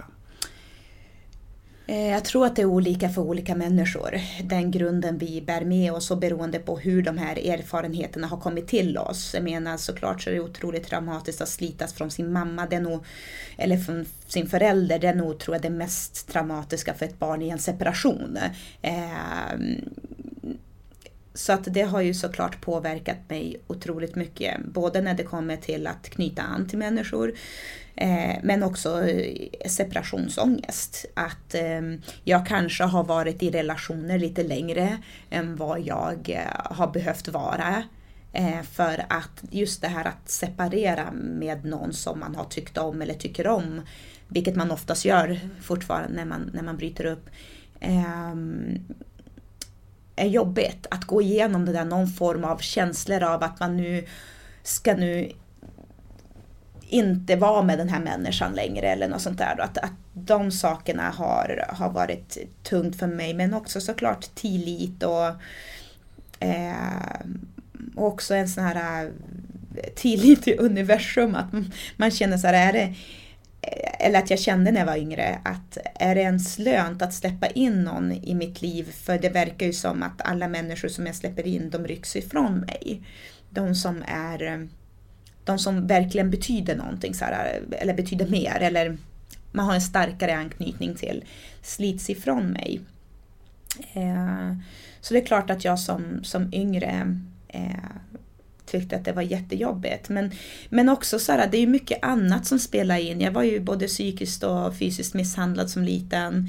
Jag eh, blev ju sexuellt utnyttjad. Det är tack och lov inte på samma nivå som många andra flickor på gatan behöver uppleva. Men, men, men jag fick ju ändå lämna Brasilien oskuld. Men det är ju många 6, 7, 8-åringar som inte eh, får uppleva det. Och eh, Eh, att det är klart att det blir så här... Eh, hel, trauman sätter ju sig inte bara i psyket, trauman sätter sig i, i själen och i kroppen. Och det är klart att det finns mycket som, som har burits med eh, därifrån. Att, att man... Eh, tillitsproblem, att det tog mig lång tid att eh, acceptera när mina tjejkompisar tog på mig så här, och att, att slappna av i det. Att det inte, och då kommer inte det från något sexuellt utan det kommer ju som då från, från att jag är van att bli slagen. Jag är van att få en smäll och att den här kontakten, hudkontakten, att jag nästan är beredd på att det ska göra ont och sen slappna in i det och känna att istället för att det är smärta som ges så är det värme och vänskap och kärlek som ges. Det har ju tagit lång tid att, att landa i det och, och då menar jag inte rent i förståelse psykiskt, eh, mentalt, utan kroppen. Att kroppen ska också vänja sig, att den ska hinna ikapp det hjärnan redan har förstått. Då. Och jag tror att eh, ja, jag tror att sånt är väl kanske bitar som man inte alltid tänker på. Att det, det, allting blir ju så mycket större. Eh, en liten, eh, en liten, men en sak kan leda till, kan ge så många ringar på vatten. Man ställer sig frågan, vad händer med ett barn som blir slagen? Ja, det är väldigt mycket som, som händer. Det är ju inte bara att förtroende försvinner, att det blir en trauma i att man är slagen, utan psykiskt utan även fysiskt blir det ju då reaktioner. Eh, det är mycket som kommer med, med sådana saker. Är du på det, jag ska säga här, um, hur mycket gatubarn är det kvar oh, i dig? det är väldigt mycket Alltså gatubarn. just det jag tänker på att är, är, du, är du mycket på vakt mot, Absolut. mot människor? Absolut. Hade vi suttit i det här rummet och du hade ställt det här eh, tvärtom, att jag skulle sitta med ryggen mot glasväggen där alla människor passerar bakom mig, så hade jag sagt till dig att nu byter vi plats. Är det okej okay för dig? Hade jag frågat dig. Det är så alltså? Ja. Och det, jag vill ha uppsikt över saker och ting som händer runt omkring. Människor är opolitliga. Alltså så är det bara. Vi lever i ett, vad vi vill kalla i alla fall för civiliserat samhälle här i Sverige. Sen kan vi ju ifrågasätta civiliserat. Det, det börjar kännas som att människor tror att man lever i ett civiliserat samhälle på grund av att man lever i ett materiellt samhälle. Det är två helt olika saker. Eh, jag tycker inte alls att vi alltid är så civiliserade eh, och kanske inte alltid förstår vad det betyder. Men eh, det är en annan sak. Nej men det är så att eh, här där vi har suttit så har jag haft uppsikt nu när alla har gått ut från olika konferensrum här och vad människor håller på med medan jag och du pratar med varandra. Och i det så känner jag mig trygg. Men det är ju klart, det är ju inte sånt som jag säger till människor. När jag går på, på restaurang på en, på en, på en dejt och, och vi ska sätta oss så säger jag till att på, på ett fint sätt fråga killen om det är okej okay att jag sitter i soffan. Eh, och vilken kille på en dejt skulle säga nej? Nej men det, seriöst, däremot har jag ju varit med om tvärtom då att killen har frågat före jag har hunnit, är det okej okay om jag sitter i soffan och jag har bara bitit ihop och bara, alltså jag är jätteledsen. Eh, men eh, nej.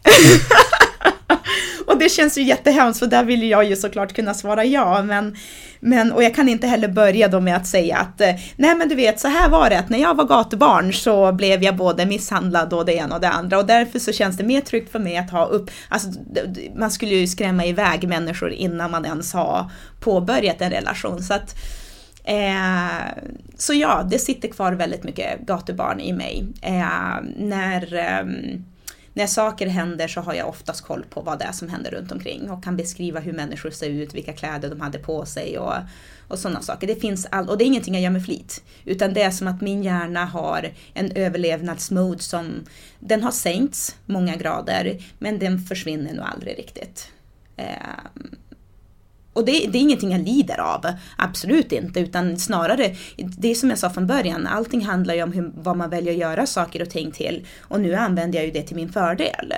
Eh, nu är ju min hjärna medveten om att det är ju inte fara på det sättet, men då använder jag det till min fördel. Och eh, man överlever inte på gatan utan att vara street smart, så att då försöker jag använda den street smarthet i min vardag nu istället. För det, det för ju in just på den här tanken att eh, när jag har intervjuat många som antingen haft en tuff bakgrund eller, eller eh, har något handikapp eller eh, någonting annat sånt där. Och så har jag ställt frågan, hade du velat vara utan det här? Eh, och jag har hittills alltid fått svaret att nej, för då hade inte jag suttit i Europaparlamentet eller hade inte jag eh, gått, kommit upp på Kilimanjaro eller då hade inte jag varit eh, världsberömd i mm. sångerska i, i Japan eller, mm. eller vad det nu var för någonting. Jag hade ju bara varit, jag hade inte varit, jag hade inte varit någonting. Mm. Eh, hur tänker du kring det? Ja, Alltså nu idag där jag sitter eh, så skulle jag, ja, det, det, är klart att jag menar jag önskar att Camilla hade fått leva och en massa saker men, men eh, där jag sitter idag så är jag, eh, jag tycker om känslan av att jag kan vakna upp på morgonen, jag kan se mig i spegeln och även när jag ser ut, du vet så här, håret står ut åt alla håll och man nyvaken och man tänker så här, nej men gud, vad, vad har hänt under natten egentligen? Så här, så, så kan jag se in i mina ögon och inte se 17 rullgardiner utan jag kan se en person där inne som, som jag tycker om. Jag är en person som har otroligt många brister eh, och saker som hon behöver jobba på. Men också en person som, som jag tycker om. Och jag tror att det är väldigt viktigt att vi människor lär oss att tycka om oss själva. Lär oss att kunna leva med oss själva. Eh, så att jag skulle inte ändra på... Jag skulle inte ändra... Jag skulle... Jag, jag, är, jag är glad att jag är den jag är idag och då, och då går det går inte att hålla på och tänka så här, ja, men jag skulle ha gjort det annorlunda för då skulle inte jag vara den person jag är idag. Det är ju mina erfarenheter som, som gör jag. Och dina erfarenheter är ju det som har gjort att du är den du är idag Gunnar. Så det är ju som men jag tror så här att om man är en person jag tror, jag, jag, jag, var inne på det lite grann, men jag tror, alltså mina erfarenheter av den psykiska kampen som jag har fört i Sverige, där jag redan som nioåring försökte ta livet av mig första gången och eh, sen så när jag blev äldre så var det väldigt svårt stundvis hur det, det kändes väldigt mörkt och jag inte visste hur jag skulle vidare. Jag tror att det är otroligt viktigt att vi människor Alltså lär oss att finna en trygghet och en kärlek i oss själva, till oss själva. Eh, annars så kan det bli väldigt fel på flera olika sätt. Och det här tar såklart uttryck olika för, för olika människor. Men det kan ju bli allt från att man blir bitter och miss, missundsam mot andra människor till att man mår så dåligt att man inte vill leva. Det här kan ut, ta sig uttryck på många olika sätt men min upplevelse är att de människor jag har träffat som kan leva med sig själv, som inte känner att de måste ha en annan människa för att faktiskt eh, klara vardagen. För att man klarar inte av att bara vara ensam eller att man inte tycker om sig själv fullt ut. Eh, de människor har jag aldrig upplevt som lyckliga. Människor som jag upplevt lyckliga och som jag upplevt genuina människor. Och det är någonstans att de tycker om sig själv. Det bottnar i någonstans att de tycker om sig själv. Men hur har du tagit, tagit dig dit? Åh oh, herregud, det har varit många års kamp och det har varit allt ifrån eh, jag har tagit hjälp. Jag gjorde det där som vi människor kan vara dåliga på att göra, att, att be om hjälp. Eh, att erkänna för sig själv att man har ett problem. Eh, jag är ju inte alkoholist eller drogmissbrukare men jag tänker mig att det jag gjorde ungefärligen är det som, som alkoholister har, har, har fått göra, att man har fått vara 100% ärlig med sig själv och säga att jag har ett problem. Och problemet är det här. Och det enda sättet för mig att få ett fungerande liv är att jag tar tag i det. Så det, enda, det enda sättet för en alkoholist att få ett fungerande liv och fungerande relationer är att sluta dricka. Kan man då inte göra det själv eh, så tar man hjälp. Då går man på möten, man tar hjälp av sina vänner, av sin familj och så gjorde jag. Jag eh, tittade mig i spegeln och gillade inte alls det jag såg och gillade inte alls vart jag var på väg. Och kände att om livet fortsätter så här så kommer det inte finnas ett liv för mig och jag, och jag vill inte ha det livet. Och jag vill leva. Och jag vill, vara, jag, vill, jag vill inte bara överleva utan jag vill leva. Så att låt, mm, låt oss göra det då. Och ehm, ja, insåg bara att jag sa det, jag minns att jag sa det högt till mig själv, Kristina, du har ett problem. Eh, och det här problemet vill du inte ha längre. Så du får söka hjälp helt enkelt. Så då sökte jag hjälp hos psykologer. Men det här var uppenbarligen någonting som du kom fram till själv när du såg dig i spegeln? Ja, alltså... Alltså min fråga är, att, för du har nämnt tidigare att, att du många, gånger, många gånger eh, både är och har varit mer vuxen än vad, mm. vad vuxna är.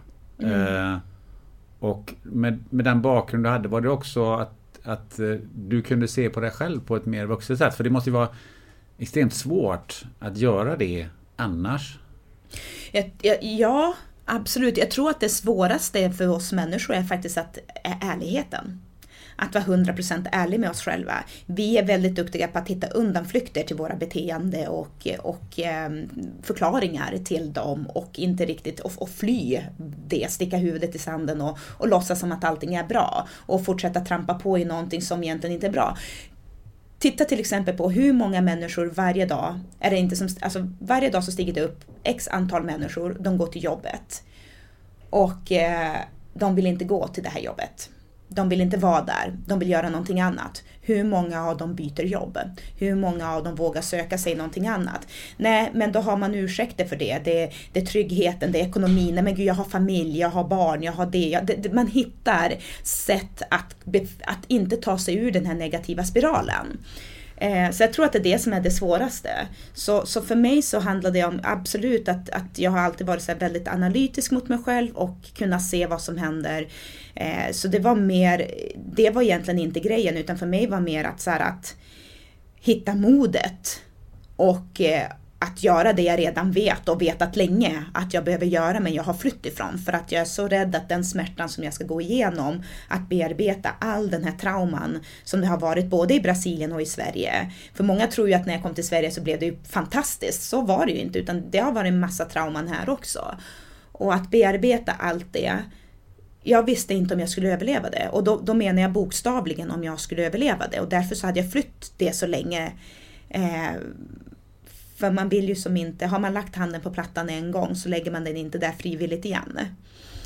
Eh, men den här gången så var jag tvungen att, att bara inse att den väg som jag är på nu, det, det är inget liv att stiga upp varje dag och gå och sätta mig gå till jobbet och sen gå och sätta mig med mina vänner på en restaurang och jag sitter där och skrattar med dem.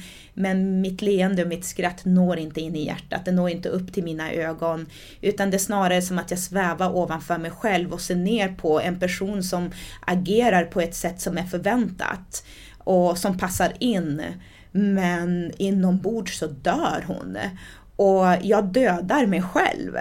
Och det här kommer ju bara sluta med att jag en dag är så pass deprimerad att jag kommer att bara bestämma mig för att avsluta mitt liv. Och är det det jag vill? Nej, det är inte det jag vill. Eh, jag vill någonting annat.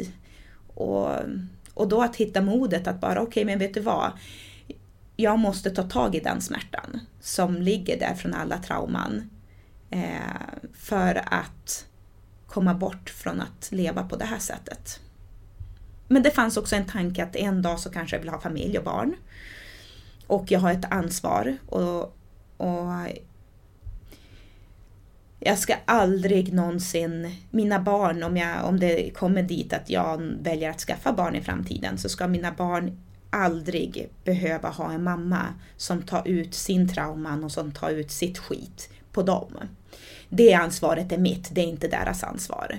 Så ja, så då, um, i och med att jag började komma upp i åren, passera 30 och kände att vem vet, kanske familjen då. Så fanns det det också. Var boken en del i detta? Att, uh, att bearbeta? Absolut. Det var ju ingen bok från början. Det var ju, jag satt ju och skrev ärligt från, från, från hjärtat och själen saker och ting. Och det var ju det som var hela poängen. Att inte ljuga för sig själv, att, att kunna vara 100% ärlig med sig själv i det. Så en stor, alltså delar av boken är ju, stor del av boken är ju absolut det. Är du, precis som jag och många andra så här i coronatider, hemma mer än vanligt? Kanske ägnar du lite extra tid i köket? Då vill jag ge dig ett riktigt bra tips. Kolla in puffs.se pufz.se Puffs är ett familjeföretag som designar och säljer silikonprodukter med köket som den huvudsakliga gemensamma nämnaren. Marknadens största bakmatta, pralinformar, grytunderlägg, vinkorkar, frysformar för barnmat, ja, you name it. Det hela började när grundaren Anna Hägerstedt var hemma och föräldraledig med dottern. Hon lagade en hel del barnmat själv, men saknade vettiga formar att frysa in maten i. Där och då föddes frysformarna för barnmat som la grunden till Puffs. Idag är produktutbudet för köket desto större och Puffs jobbar huvudsakligen med barn och baby, bak och godis samt souvenirer och svenska presenter. Och du, ett litet extra tips. Behöver du en unik detalj i silikon, typ packning, ring eller slang? Skicka en 3D-ritning så får du en offert med vändande mail pufz.se. Lägg det på minnet. Nu har du ju för ett antal år sedan åkt tillbaka till Brasilien mm. och träffade din, din mamma igen. Mm. Och eh, du har också, som jag tror varit inne på lite grann här nu, eh, nämnt att, att du jobbar mycket för att ett antal gatubarn får det bättre där du kom ifrån. Kan du mm. berätta lite om den stiftelsen och det du har, det du har skapat? Mm. Eh, stiftelsen heter Coelho Growth Foundation. Vi ska nu byta namn till bara Coelho Foundation. Och Coelho är ju mitt brasilianska efternamn och betyder faktiskt kanin. så jag tyckte det var lite så passande också sen när man ska jobba med barn. Så här, kanin. Kaninstiftelsen. Eh, men vi, vi jobbar ju då med eh, gatubarn och barnhemsbarn i Brasilien där vi framförallt fokuserar på utbildning. Därför att det, det är det man ser som är vägen ut ur fattigdom för barn. För vuxna så är det ju entreprenörskap som är vägen ut ur fattigdom. Och eh, Ja, vi, eh, vi försöker göra det lilla vi kan. Och det kan ju te sig i allt från att vi är på plats och eh, pratar med barn och vuxna och olika organisationer och stöttar och hjälper till att vi som nu senast då räddade ett bibliotek eh, och fortsätter göra det även i år i ett av, en av favelorna i, i São Paulo. Så att barnen har någonstans att gå både för att få alltså, tillgång till att låna böcker och, och, kunna göra läxa. Men det är ju också för de mindre barnen så är det mycket så kultur och eh, de är väldigt duktiga på Bland annat, jag, jag var där och tittade på när de körde Askungesagan med barnen. Och det här är ju barn i alla färger. Det är ju inte, menar, Brasilien är ett väldigt blandat land så att, eh, det är ju allt från vita barn till svarta barn. Och eh, det är så roligt att se då hur ena dagen så är det en, en svart Askunge tjej och nästa dag så är det en vit Askunge pojke. Alltså alla är Askunge. Men också för att visa, att bryta det här eh, att det, den, den vita normen och den, de jobbar mycket med, med jämställdhet och jag blir så stolt att se det i, för man tänker sig kanske att i, mitt i fattigdom och i en favela så kanske det inte är fokus på på, på de grejerna, men, men det är det och de är så duktiga och jag blir så stolt och, och glad att se det att de här barnen som växer upp här är eh, barn som, som får med sig vettiga värderingar ut i livet. Eh, och eh, att de tittar på varandra som barn och inte som färg och, och kön. Det märker jag också så att när de, när de även om det är så här, ja men det här är väldigt tjejigt och det här är väldigt killigt, så är det ändå så här att mitt i allt det här så är det helt okej okay att en tjej kommer med och spelar fotboll och det är okej okay att, en, att en kille väljer att komma och hoppa hopprep. Sen, sen hur ofta det händer, det är en annan sak, men det är ingenting som så här, det ses inte, det, det blir inte konstigt bland barnen och när man sitter och iakttar dem och ser det här så bara, ja ja men kom med, det är jätteroligt och det där är så kul med barn för att barn, eh, det är ju vi vuxna som, som lär barn den här skiten och urs, ursäkta språket men för mig så är det ju skit att, att döma människor efter hudfärg och, och karaktär eller och ehm, eh, alltså kön och sånt och inte efter karaktär. Så, så det är kul att, att se barn när, när de är så öppna för världen och för människor. Så det, det är mycket det vår stiftelse gör och vi är en väldigt liten stiftelse. Eh, vi jobbar, eh, alla jobbar ju då ideellt och ehm, eh, pengarna, förutom då att vi betalar en revisor och, och att vi har en hemsida och sådana där små saker då som, som man måste betala och att man måste betala för att ha en stiftelse så går ju pengarna oavkortat till, så man kan i princip säga att nästan 100 procent då går till, till barnen där. Och och så. Eh, och det är klart jag önskar att vi kunde göra ännu mer men, men jag har lärt mig nu att förstå att eh, man kan inte hålla på och tänka så. För från början när jag, när jag pendlade mellan Sverige och Brasilien så blev det ju otroligt konstigt för mig att ena stunden befinna mig i total fattigdom bland människor som, och barn som behöver hjälp och sen komma hem och så ska jag sitta i en tv-studio med ett par skor på mig för 4 000 kronor. Nu, nu, nu var det ju lånade då men, men ändå så här eh, att det blir väldigt så här, surrealistiskt och en konstig värld. Och det blev väldigt svårt för mig från början eh, att inte se ner på, på den här delen av världen, på, på mig själv och, och hur, hur jag levde. Men sen landa i att det är helt okej okay att det är helt okej okay, Kristina att du har ditt liv och att du får unna dig bra grejer och fina saker som du tycker om. Mm, och, ja, och att det är okej okay, för du gör, du gör det du kan. Um, och så. Det betyder inte att du inte bryr dig, det betyder inte att du inte gör tillräckligt. Utan du gör vad du kan. Hur har den här stiftelsen och det jobbet som du gör, hur har det på, påverkat dig så att säga i den här processen som vi pratade om, om nyss? Den här, att bli en hel människa och att, att ta det här nästa steg i ditt liv? Uh, jag vet inte hur jag vet inte hur det har påverkat mig att bli en hel människa. Alltså just i den bemärkelsen. Men kanske mer så att det har hjälpt mig att försonas med och, och, och då kanske det är att man blir mer hel då, men att försonas med den här hemska känslan som har funnits där genom alla åren. Att vad hände med mina vänner som lämnades på gatan? Fick de leva, fick de inte leva? Alla barnen som, som, som har det på det här sättet. Det är väl mitt sätt att, att ge tillbaka. Det lilla jag kan. Eh, jag önskar verkligen att jag kunde ge tillbaka så mycket mer. Och i början så var det så här otroligt, det här är, så, det här är, det här är nästan så att jag, alltså jag får så tårar när jag tänker på det för det, det var så jobbigt. Men att eh, när jag satt där med de här underbara barnen som har så mycket glädje och förståelse för saker som jag kan känna att, att folk i den här delen av världen saknar helt ibland. Och så kan jag bara känna så här, men om alla i Sverige bara gav 10 kronor, vi har alla råd att ge 10 kronor. Om alla gav 10 kronor så skulle vi kunna rädda så många här. Hur vi inte kan göra det. Alltså det, det var så svårt för mig att... Vad skulle det betyda om vi alla skulle ge 10 spänn? Ja men vi är ju 11 miljoner i Sverige, så vi har avrundat till 10 då. Så jag menar 10 miljoner ger 10 kronor så är det väl 100 miljoner om jag räknade rätt va? Eh, matematiken funkar än, eller? så är det 100 miljoner.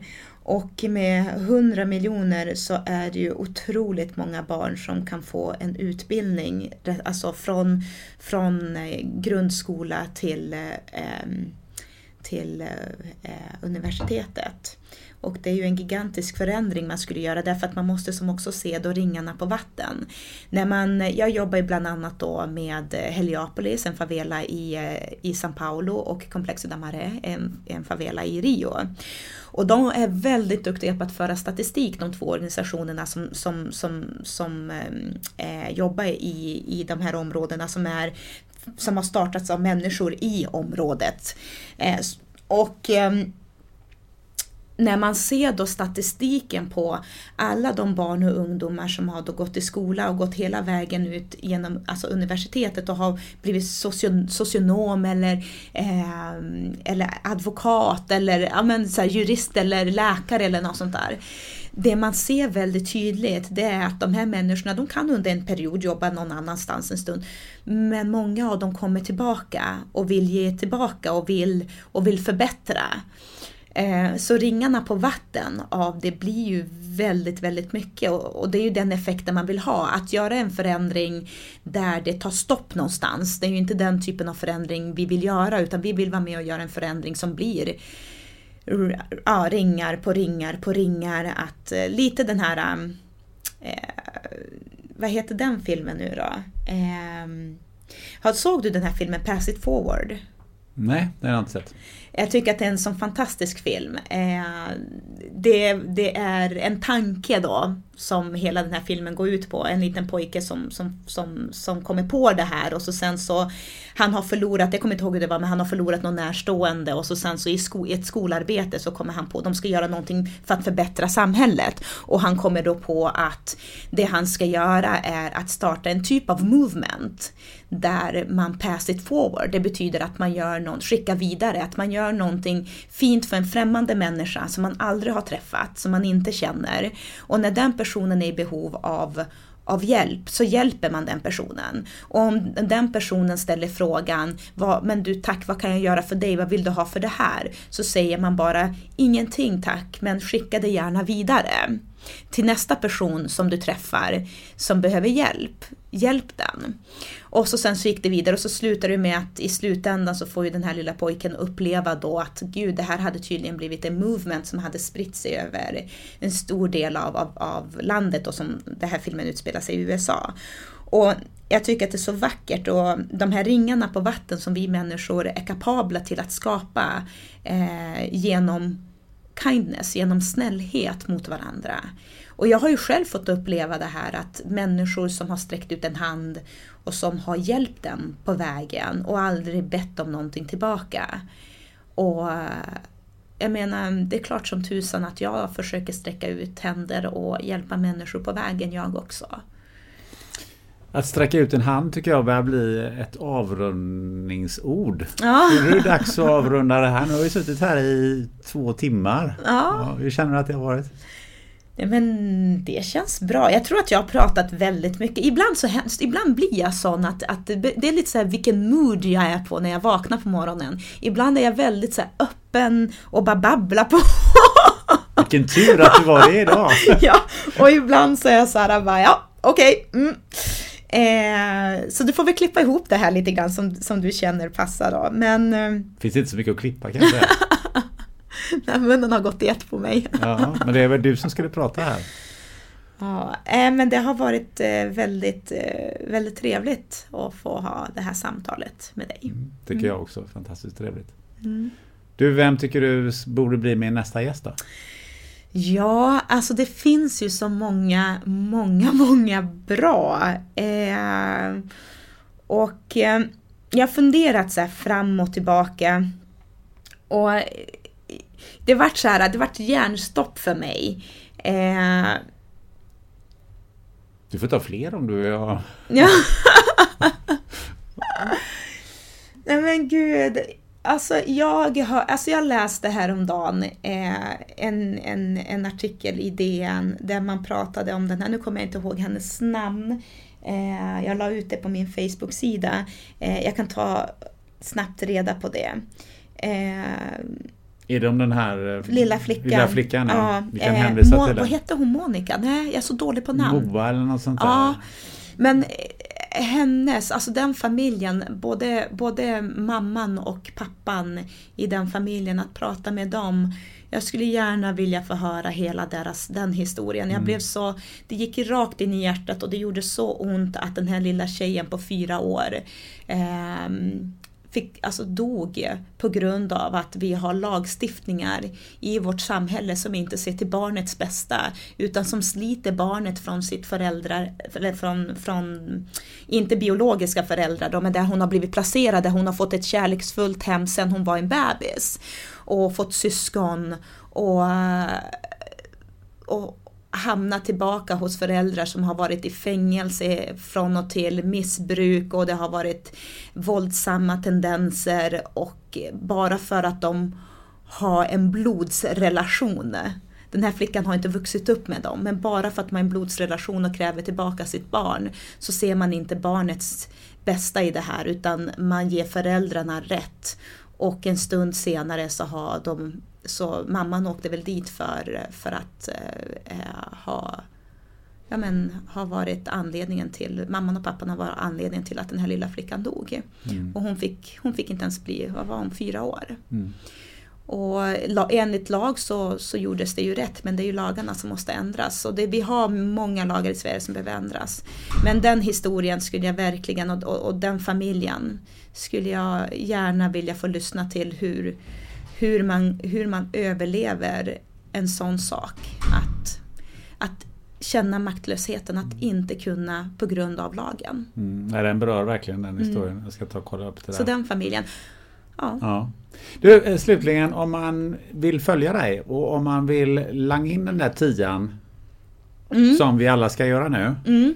Eh, Precis. Hur, hur, gör, hur gör man, eh, var gör man vad?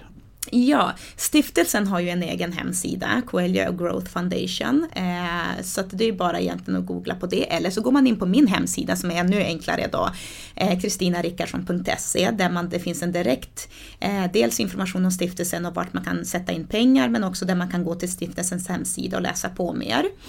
Eh, och vill man följa mig så kan man göra det på Instagram då.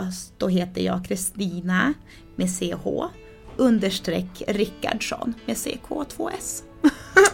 Fantastiskt! Ett jätte, jättestort tack Kristina att du ville komma och vara med i den här podden. Tusen tack Gunnar! Jätteroligt att vi äntligen fick till det.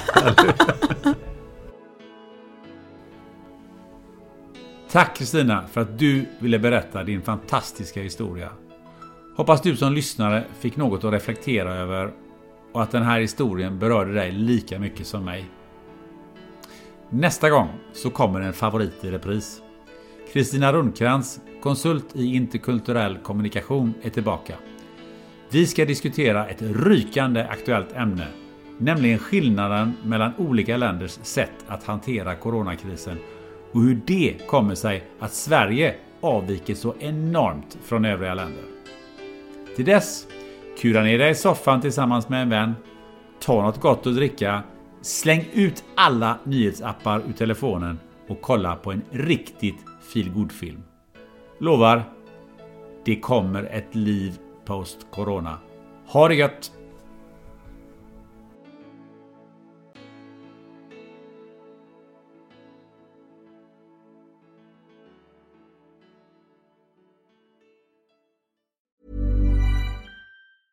Even when we're on a budget we still deserve nice things.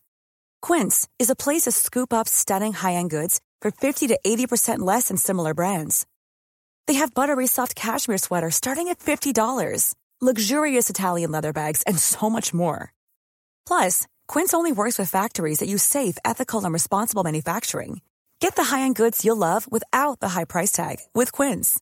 Go to quince.com/style for free shipping and 365-day returns. Ever catch yourself eating the same flavorless dinner three days in a row?